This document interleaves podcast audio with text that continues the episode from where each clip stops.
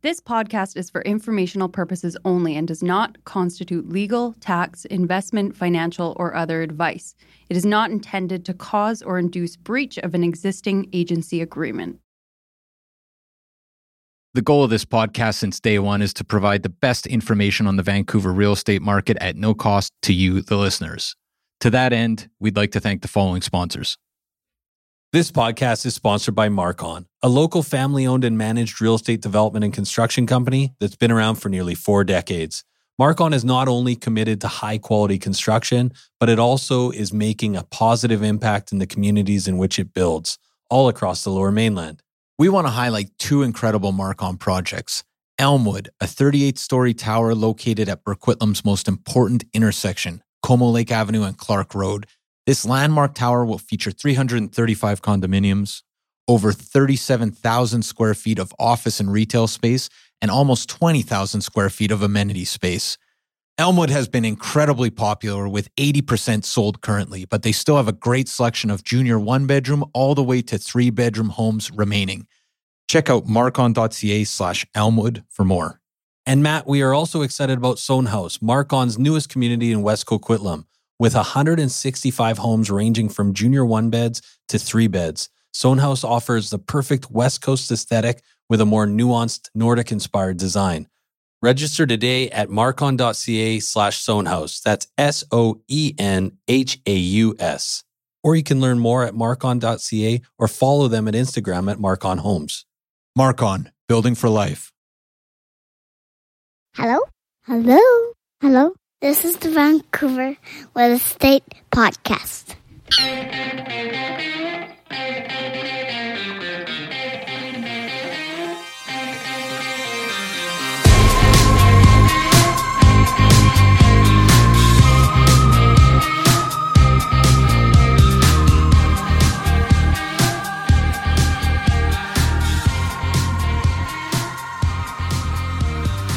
And welcome back to Vancouver Real Estate Podcast. I'm your host, Adam Scalina. And I'm your other host, Matt Scalina. And Matt, today we've got an incredible guest. I'm An- super excited. An incredible guest that you may not have heard of. yeah, we hadn't heard of him. Yeah, Adrian Byrne. So here's the story with Adrian. Podcast listener reached out, writing very engaging emails about the market. Knows a ton about the market. knows a ton about the market. He's originally from Australia, originally from Sydney. He's citing all sorts of stats and making comparisons between the markets. Really interesting. So I said to him, "Hey, you know, maybe you should be a guest on the podcast." Turns out he used to work for UDIA Australia, so the Urban Development Institute in Australia, before he immigrated to uh, to Squamish, to Vancouver, and, Right, and now right. Squamish. He doesn't even work in the industry anymore. He's just a, what I'd call a keen observer. yeah, but I mean, he's got that that rich history, that rich experience. Yeah, in And he- Australia, and, so- he's and he's a very bright guy. Yeah, He's and, and I very mean, very it's, bright guy. it's actually a perfect timing to kind of talk about. You know, it, there's a lot of chatter going on about the market right now. It's just a very interesting perspective to compare and contrast what's going on between cities like Melbourne and Sydney and Vancouver, and Yeah. also just Australia and Canada in general. yeah, right? no, it's a, it's a comparison that we often think of, and now we have somebody that knows tons about it on the program, so it's fantastic. For sure. But before we get to that, Matt, we've got a listings, incentive, promotion, whatever you want to call it. It's exciting. It's exciting. You're gonna want to get in touch with us about this. Absolutely. If you list your property with Scalina Real Estate before the end of the year, not only are we going to do an incredible market analysis and put together an excellent marketing strategy for you, but there's also an incentive. There's Yeah. more. There's so th- more. there's more. There's more. We'll get you top dollar. sure. You'll Easy. be thrilled, and you're going to get Best an incentive at the end. ever. The the the promotion is the incentive at the end. We're not saying what it is on the podcast. Get in touch with us. You got to get in touch. You won't be disappointed. Yeah. And uh, and yeah, we're excited. So, so you, you, you fumbling I fumbled the uh, I fumbled the ball there. I'm just too. Ex- I just keep talking over you. I'm too excited about it. Get in touch. But Matt, Listing incentive. Yeah. To the end of 2017. for sure. So Matt, hey, quickly before we get to Yeah, Adrian Byrne, we do have our New segment. Brady D. Just the tip. This week's just a tip. Walking away from a deal can cost you way more than just your deposit. yeah. So Matt, let's unpack that a little bit. Sure. Okay, so we hear this all the time from listeners, and we hear this just in the industry in general. People thinking that if they purchased a property and they have a firm deal and they haven't completed on it yet, that if they walk away, they'll just lose their deposit. Yeah. Okay. Which is typically 5%. Yeah, typically around 5%. But what they fail to think about is damages. Yeah. So that the seller can sue you if the contract is firm and legally binding. Right. The seller can sue you for damages. Yeah, so not only your deposit, but damages, whatever that me- may mean. And in this case, there was just a ruling by the BC Supreme Court uh, a couple weeks back. So there was a house in Surrey, okay, Right. East Newton, Okay. that sold just before the foreign buyer's tax. Are you with me? Yeah. So just a little more than a year ago. Yeah. So it sold for $1.26 million. Okay. Okay. Now, after the foreign buyer's tax was announced, the buyer decided, you know what? I'm going to walk away from this deal. And we don't know if it's necessarily because of the foreign buyer's tax or because of something else, but the long and short is. it could is have to do with zoning. It could have, there could have been issues that that nobody's really talking about. The article suggested it had to do with the foreign buyer's tax. okay. Okay. Okay. So the buyer pulls the plug. He thinks, you know what? I'm on the hook for my five percent. Right. I can live with that. Mhm. Okay.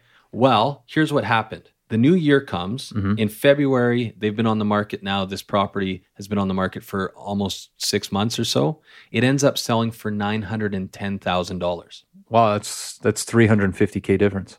$350,000 less than what the initial purchase price was, the accepted offer, the firm deal. So what happened?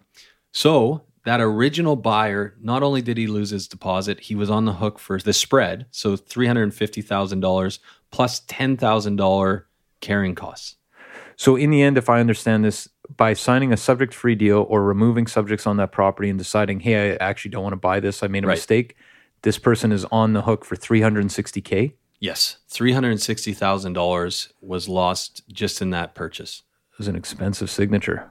Okay, Matt. So there's a great tip for our listeners, but really, let's just get to our interview with Adrian Byrne. It's a great one. Yeah, this is not to be missed. Enjoy.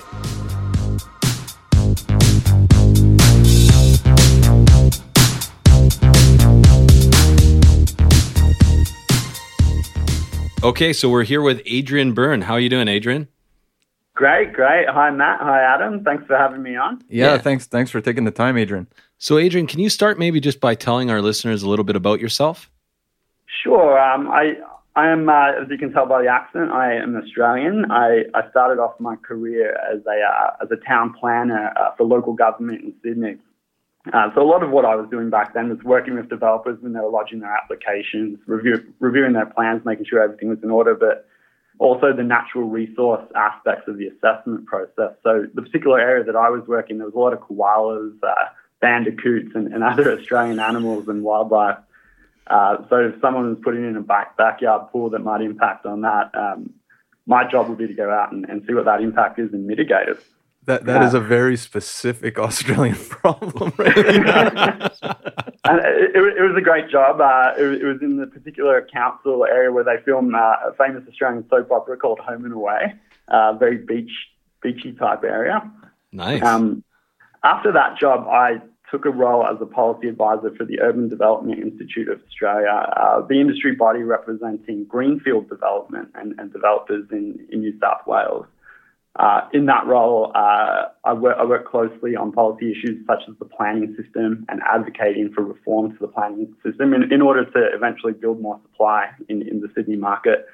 Uh, and other issues such as strata reform and, and, and reducing the threshold to terminating the strata scheme from 100% down to 75%, which I think BC has recently introduced as well. right. Uh, after that, I in 2010 I immigrated to Vancouver and I started a position with the Urban Development Institute, uh, the industry body that represents developers in, in the region here, uh, but more on the media relations and communication side.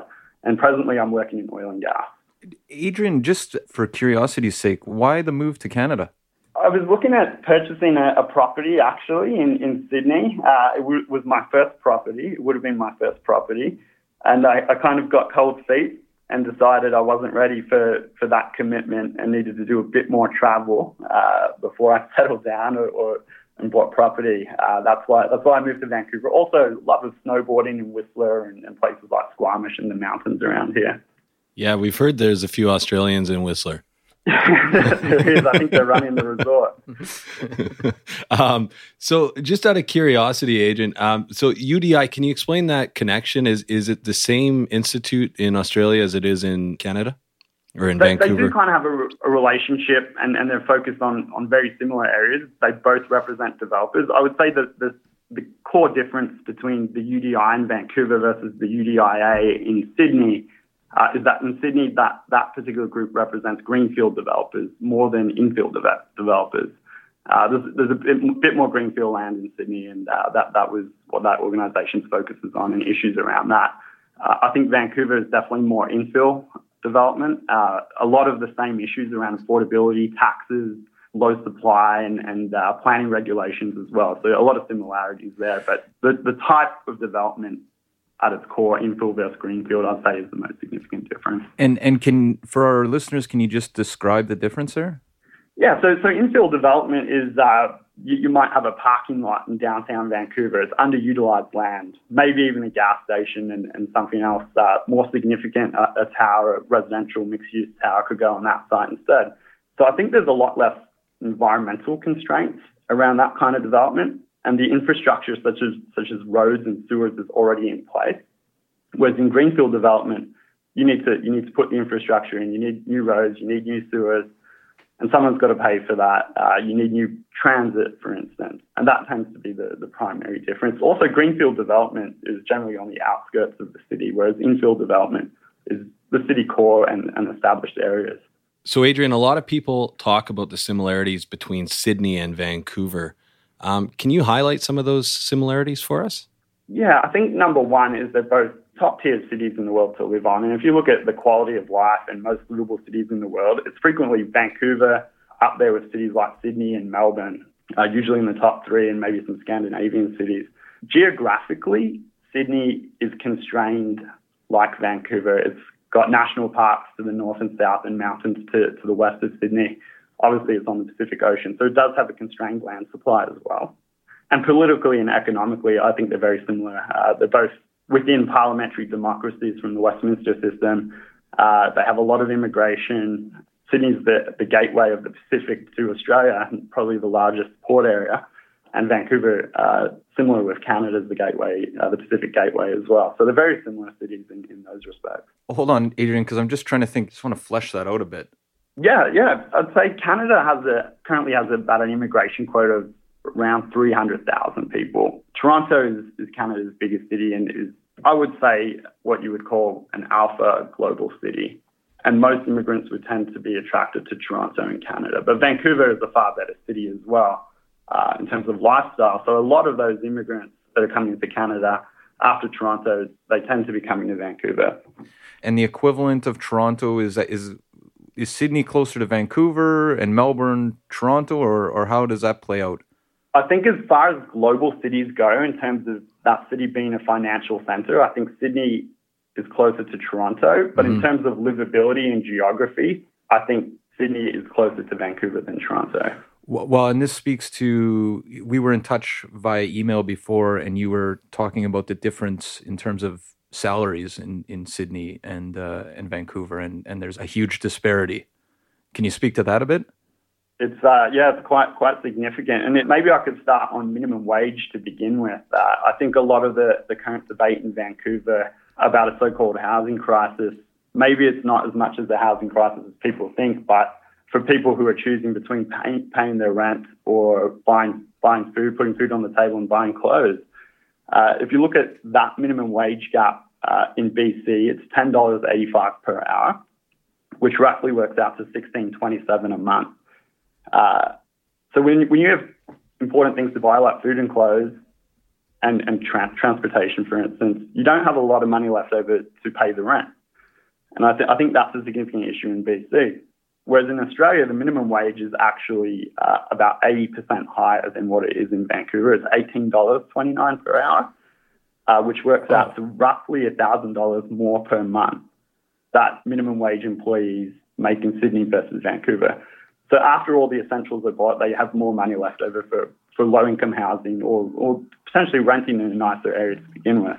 So that's minimum wage. I think often in the, the affordability debate in Vancouver, the focus is a lot on supply and demand issues, but no one's actually talking about the wage issue. From my perspective, uh, it's not about minimum wage. It's, it's just professional salaries in Vancouver. I immigrated here. I tend to have a lot of friends that are also expats from other parts of the world, like New Zealand and South Africa and England as well.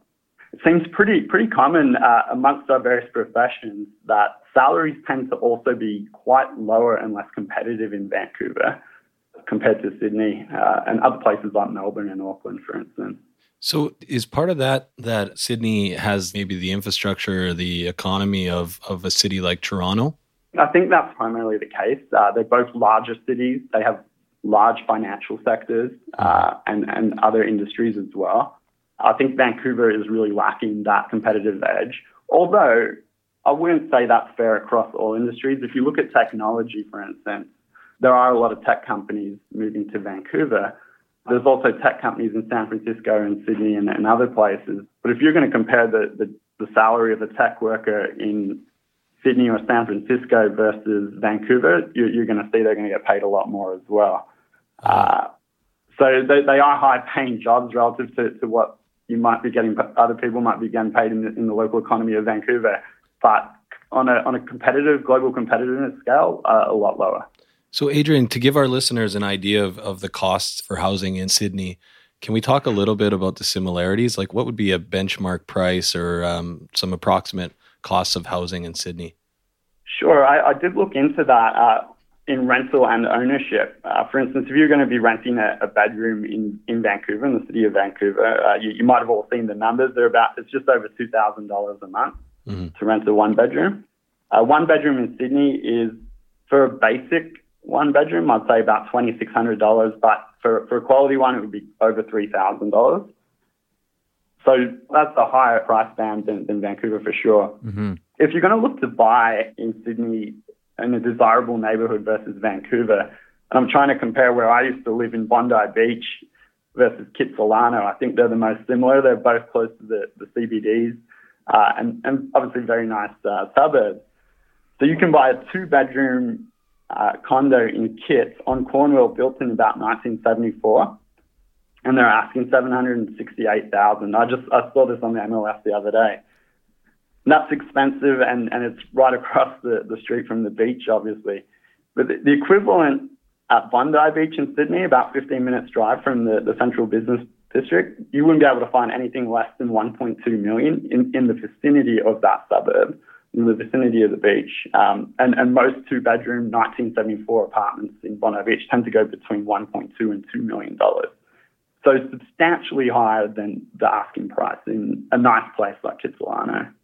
Wow, so interesting. Um, what about right now in, in a market like Sydney? Are we are they trending upwards? Are prices stable right now, or so Sydney's been trending upward for a long time. I I can't remember when they've trended backwards. They might have had a negative quarter here and there.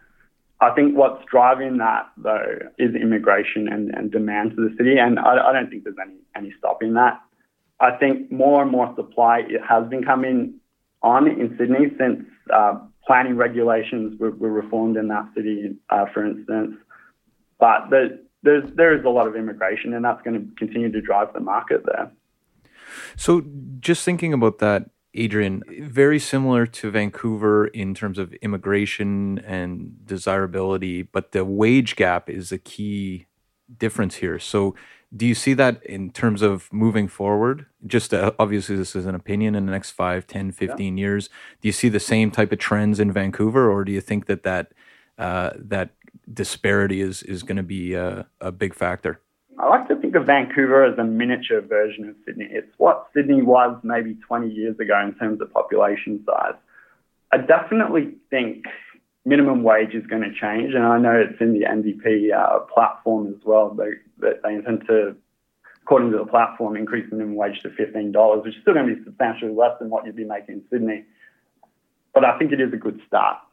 I think as the city grows, and if you look at I think by 2030, if you look at the regional growth strategy, by 2030, the, the metro region is meant to grow by another million people or so. I think as the city grows, salaries will increase, but they are substantially behind these other global cities already, and, and they have a lot, a lot of catching up to do. I think while they're waiting to catch up, I would speculate that, that prices are going to continue increasing based on population growth through immigration and, and natural population growth as well. So, Adrian, so you were talking about uh, some of the prices in Bondi Beach, and um, you know we're still looking at multi-million dollar homes, and you would imagine that even with larger salaries, larger wages, Sydney still has to be largely unaffordable for a lot of people. Is that the case? Yeah, certainly. It, they, it's not a city without its affordability issues, and, and nor would Melbourne be, uh, or, or a lot of these desirable cities in Western countries such as Canada and Australia. I do think there are a set amount of fixed costs of living that don't really change between Sydney and Auckland and, and London and, and Vancouver, whether that's food, going out, entertainment, transportation, car insurance. You've got to account for all these fixed costs. And while uh, an apartment in Bondi Beach might be more expensive, when you look at uh, the loan to value ratio uh, that someone can achieve on a much higher salary, it, seems to justify the price. In terms of policies, I'm kind of interested in policies in, in, Australia to battle unaffordability and then also the politics of it, mm-hmm. if these are similar. No, they're, they're completely different. Um, if you look at how planning and approvals are done in Metro Vancouver, it's done on a municipal by municipal base basis, uh, whereas in New South Wales, uh, which Sydney is the, that's the state, Sydney is the capital, the state government actually sets the planning rules. Municipalities are still in charge of approving, but in terms of strategic planning and, and zoning and the, the whole planning system is set by uh, state legislation. They have a department of planning and municipalities are held closely to account to make sure they're, they're building enough supply and meeting housing targets. You don't have that in Vancouver. Every municipality's got its own system, its own system of CACs and what it charges developers to build, and its own system of rezonings and, and how they, they go through the rezoning process. And I think that is really what is slowing supply on the market in, in this region uh, versus Sydney, which is a, a city that's had a lot of lot of new supply come on in the last few years. So, Adrian, you've speaking of supply, so you've worked with a lot of developers, and in that world, how difficult, like in contrast from Vancouver to Sydney, do you see Sydney as being easier to get large developments through, and also like it. It, it. does sound like it, but also um, like the housing permit process. You know, in Vancouver, we're dealing with six month waits on DPs, six to eight months wait. Yeah. Um, what about uh, in Sydney? If I was to build a new house, is that is that common or? No. So what you'll have in Sydney and, and the municipalities in Greater Sydney, they do the strategic planning and pre-zoning. They identify new transit corridors, for instance, where density is going to occur, and they have to do that and submit their, their plans. They're called local environmental plans to the state government for approval. And if the targets aren't high enough, the state government will tell them to, to amend that uh, before finally approving the plan. So effectively, what you have by municipality basis in Sydney is pre-zoning. So that would be the longest hold-up in, in the Vancouver context. Uh, I don't think it matters what municipality you go to around here. But the city of Vancouver, for instance, you have a system of spot rezoning held up by the, the nature of the consultation process, but also by the, the CAC negotiation process as well. And that really slows down. I think it's what five to eight years to get a rezoning in Vancouver. It really slows down the, the planning process and new supply coming on. Sydney also have this. New South Wales have legislation that is called compliant development. So essentially, land is pre-zoned by the city, and if you're building a house that meets the strict criteria of compliance, such as setbacks, building height in an area, basic parking requirements, things like that, uh, you can have a private certifier come out, certify your plans, and you can start building. I think within within a couple of weeks, uh, and that would be more like the development permit process here, though, that you said takes eight to, to ten months. Larger projects still need to go through that process, and it probably take an equivalent amount of time. So for larger projects, what really slows you down in Vancouver is is probably the rezoning process. So so just in this is all very interesting stuff. I'm thinking Vancouver obviously has their series of bottlenecks in the mm-hmm. development process. And most people, or at least a lot of people, uh, are pointing to supply as an issue with affordability. It sounds like Definitely. Sydney has this under control, yet prices are still quite a bit higher. I'm just thinking about the, you know, the compare and contrast here. Is there any kind of lessons to glean from this about supply and demand and affordability? Yeah, I think that comes back to our, our conversation on immigration, but also on salaries. So you're right, higher salaries do have an impact in a place like Sydney because the capacity to buy and compete with other buyers is greater. Sydney also has a lot more immigrants than Vancouver. So Sydney will be getting 100,000 people, uh, new immigrants a year. Uh, Vancouver's getting about 30, 35,000. So there's substantially more people, and there is more supply coming on, but the population growth in Sydney, uh, which is a city of almost 6 million people, is, is a lot more significant uh, than, than it is in Vancouver. I would say the, the infrastructure in Sydney probably needs to be upgraded as well, and the infrastructure costs related to greenfield development add a bit of cost to new housing. But all in all, I think I think immigration is, is a key driver and uh, the, the salary differential there. So obviously, last summer we had the foreign buyers tax, and we've talked about it a lot on the podcast. But swirling around that tax was a lot of xenophobia and uh, anti-immigration uh, comments, especially in the comment sections of uh, Facebook and everywhere else on the newspaper yeah. sites. Does Sydney have, does Sydney and I guess Australia more broadly have the same issues? I, I, think I think when it comes to foreign buyers, a lot of the racism. So I, I am technically a foreign buyer. Uh, my friends from from uh, Australia, New Zealand, and South Africa and England, they're all foreign buyers as well. But I think in Vancouver, it really was focused on on people from from mainland China. Mm-hmm. Uh, we do have policies in place to protect the local market in Sydney and, and Australia generally versus offshore buyers, which I think is a tiny percentage of the market, more focused on the luxury high end. So if you're if you're an offshore mainland Chinese buyer spending forty million dollars on a luxury property in Sydney, you have to get approval from the federal government uh, and the Foreign Investment Review Board, and that doesn't apply to new housing though, because investors, whether they're offshore or local, uh, stimulate development and, and add to the supply. But they are kind of similar conversations, but I think it's it's a bit more uh, pronounced in Vancouver for sure. What does that process look like with the Foreign Review Board? Yeah, so so if uh, you're a foreign buyer, whether you're from China or um, say Canada, buying in Sydney, uh, and you're buying a $40 million property, you will, with your agent, uh, lodge paperwork with the Foreign Investment Review Board. They're, they're going to want to know how you're funding uh, the property, uh, where, where, you, where, the money is coming from, uh, and they'll base their approval on that. Typically, I, I, think it's irregular that they would not approve a purchase like that, but it really depends on the individual and their financial circumstances. Okay, so it sounds almost like our our FINTRAC process. I think um, it's very similar. Yeah, very similar. Okay, so Adrian, so who are the who are the offshore buyers in Australia typically? Well, I know in the Vancouver discussion, the focus tends to be on mainland China. I, I, actually don't think that's the case. I think there's immigrants from all over the world, uh, whether they're Chinese or from Western Europe or the Middle East uh, or, or, other Asian countries, uh, South America as well. They're, they're, from all over the place.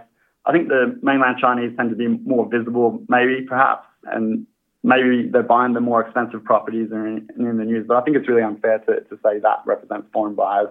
It's the same in Sydney. It's uh, Sydney is a global city. There are a lot of English people in Sydney, English and Irish.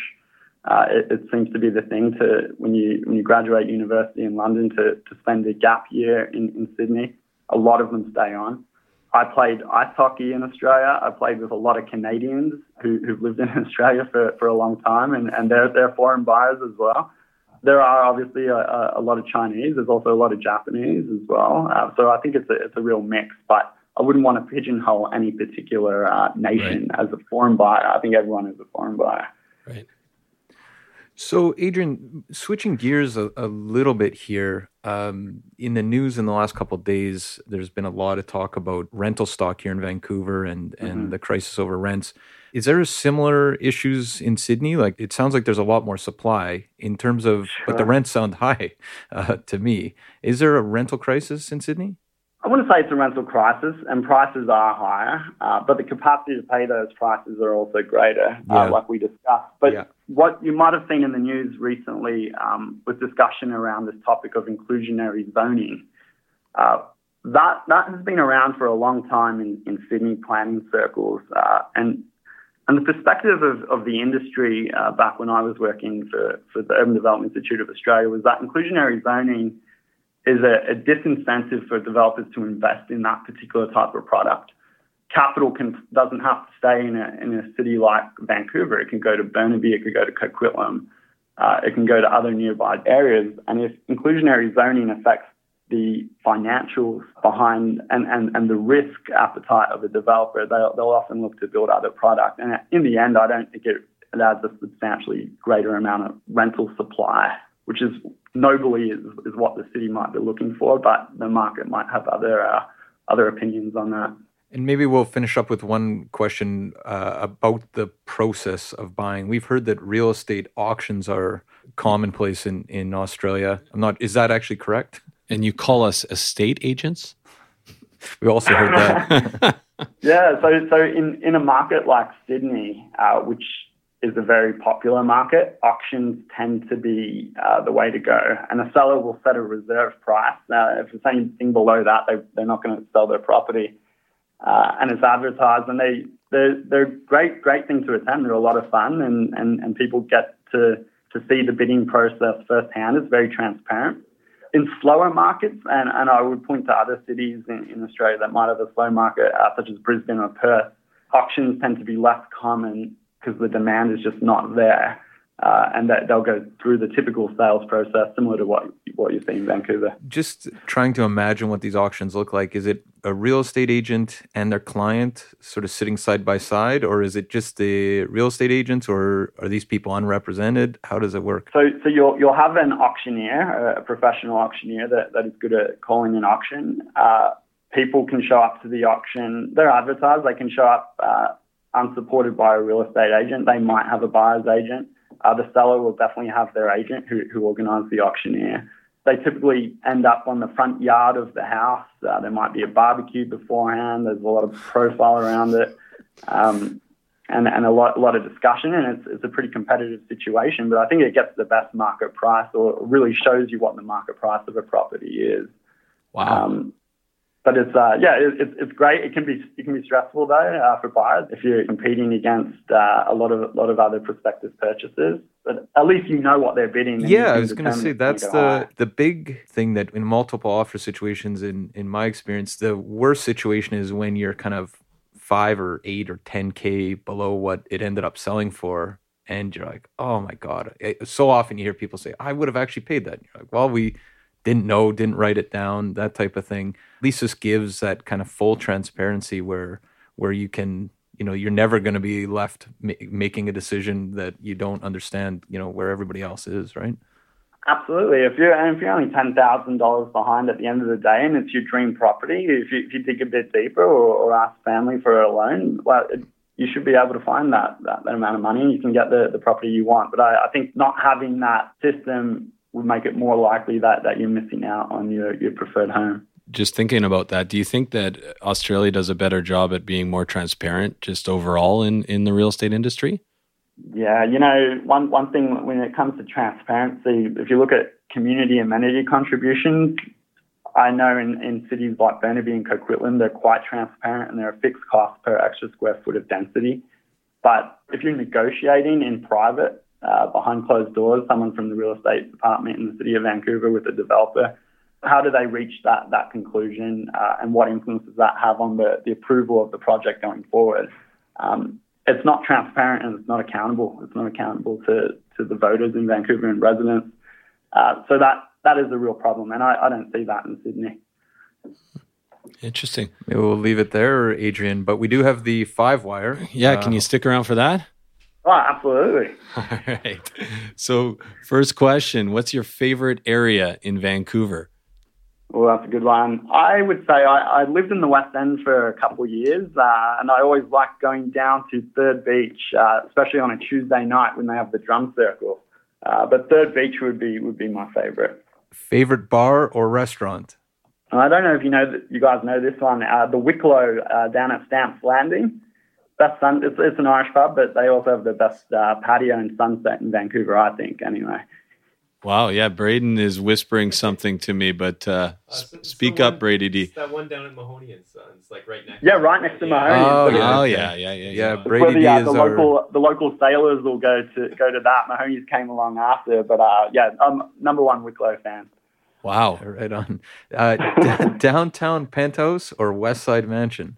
I would probably have to go with the downtown penthouse uh, just to be more in uh, the thick of the action in the city. I think the west side is a bit quiet for my liking. um, where do you bring? You must have people from Australia come out and visit you. Where do you? What's the first place that you bring somebody from out of town?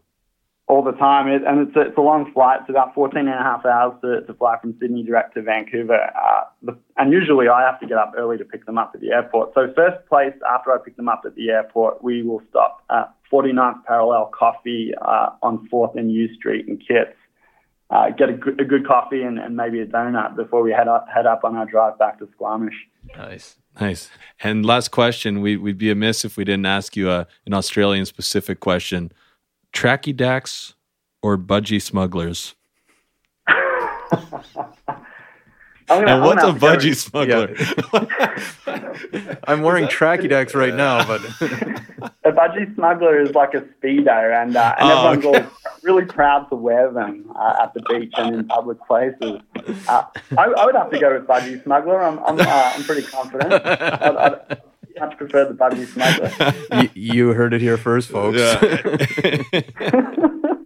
Excellent. So, uh, Adrian, do you do you have a place that people that you can send people f- to find out more? Yeah, I mean, everything you active said is really fascinating. Do you have a blog or anything you want to share? Yeah, well, a- absolutely. Um, I'm, I'm not presently in the real estate industry per se. I'm, I, I work in oil and gas. Um, but for those that are interested in contacting contacting me, I'm on LinkedIn. Uh, so so maybe uh, search in LinkedIn for my name, just Adrian Byrne, uh, Vancouver. I, I should show up, and uh, feel free to add me, and uh, love to grab a coffee. Right. Well, hey, thanks so much for your time, Adrian, and thanks for uh, you know we were back and forth a few times via email, and thanks for reaching out. This has been fantastic. No worries, guys. Keep up the good work. Okay, thanks. Take care.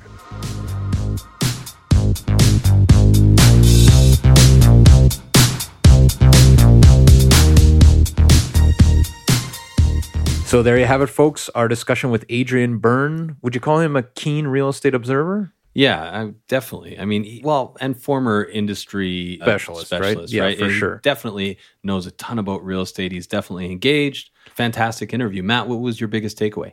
Yeah, I mean, my biggest takeaway from our discussion with Adrian is, I mean, places like say Sydney and Vancouver seem so alike in so many ways, but there's that one difference, and it's the average salary, right? That people in Sydney make a lot more money than people in Vancouver, and that's to me always the X factor in Vancouver, uh, and it doesn't seem to have uh, changed the dynamics of this market so far. But we we compare ourselves to Hong Kong, Right. London, New York, Sydney, and you know the difference here is that the average salary or the average wage doesn't at all reflect real estate prices, and and Sure. you know long term what's going to happen there. Um, I think it's anyone's guess. I think Yeah. we're in uncharted territory, really. No, absolutely. Super interesting, Matt. So, Adam, what was your big takeaway? You know, I mean, even considering how similar the two countries are, there's some really wild differences. you Yeah, know. like in terms of wages. yeah, I mean, uh, budgie smugglers versus banana hammocks. Oh, that, Uh, those differences. Tracky dacks versus track pants. Yeah, uh, yeah. lots of differences. You know, and Yeah, I mean, uh, you know, We have the beaver, they have the didgeridoo. yeah, yeah, exactly, exactly. Um, but you know, it's interesting. It, well, it reminds me of that time, Matt, that you actually thought that the lyrics. This is not true. This, is, true. not This is true. You thought the lyrics were "He just smiled and gave me a bite of his sandwich." Yeah, yeah. Yeah. It's Vegemite sandwich. Uh, I don't know if that's actually. Braden, I think it's pronounced Vegemite. thank you, Braden. That's now we went from uh, joking to offensive. that's, that's real pronunciation. Is that? Is Uh, that whoa, Brady D, Brady All right, D. but Matt, hey, listen, we've got we've got private client services. Yeah. Uh, check out our website, vancouverrealestatepodcast.com slash PCS, and sign up for the best search tool on the market for real estate listings in Vancouver. That is for sure. If you're not using PCS, you're not doing it right. And we offer it No. free of charge, no obligations. But uh, do leave your number because I, I love to check in with people. Just make sure that that search criteria is set up the way it should be, so you're optimizing your search. Absolutely. And just, just to remind everybody, you get listing updates usually about 36 to 72 hours before public M- MLS. You also get sold prices, days on market, basically just realtor level information. If you're not using PCS, you're basically standing still while the rest of us are uh, light jogging. Yeah, exactly. So there you go for a pitch. How do you like that pitch?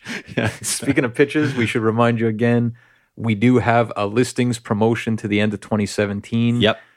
Get in touch with us for the best service, the best strategy, and the best promotion Yeah. you're going to see if you list your property at, at the latter half of this year. And finally, Matt, we do have our reviews drive. We got one spot left for the prize. We've got 10 people entered in to win an amazing prize that I'm looking at in my living room right now. True story. I was out with uh, a podcast listener this last week Okay. looking at a property. And it was kind of funny. We finished. We're talking about the property. It's like, all right, take care. And he's like, hey, just uh, got a question for you, quick. Yeah. What's the uh, gift? Swear that happened. That happened. You know what I said? Have you reviewed the podcast yet? yeah, yeah, exactly. You got to review the podcast. It's uh, it's great. Yeah, it's great. So anyway, get in touch with me if you have any questions apart from uh, what the gift is, 778-847-2854 or matt at vancouverrealestatepodcast.com. Or try me at 778-866-4574 or Adam at vancouverrealestatepodcast.com. Papa Dom. Info at vancouverrealestatepodcast.com. Excellent. Well, hey, guys, have a great week, and we'll see you next time. Yeah, take care. Enjoy uh, the rest of August. He just smiled and gave me a Vegemite sandwich. And he said, I come from a land down under. 2000 Faces for Radio. Subscribe today.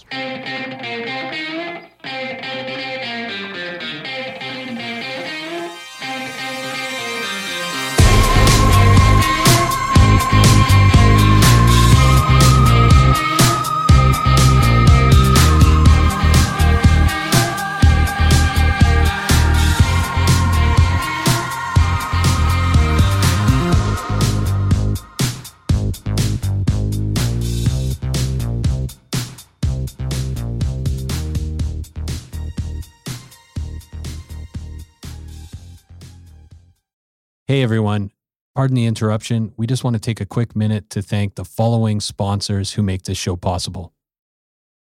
This podcast is sponsored by Common Ground Consulting. Are you developing in the lower mainland? Common Ground Consulting is a development management and consulting company with experience in single family, townhouses, multifamily, and commercial developments. What I love about Common Ground, Adam, is they manage the whole development process from due diligence and feasibility reports for initial purchase of land to completing rezoning, development permits, and building permits. They streamline the whole process with strong relationships with sub consultants and municipalities and a deep understanding of all city requirements. Common Ground Consulting, feasibility and efficiency prioritized every step of the way. Learn more at commonground-consulting.com or 604-807-6419.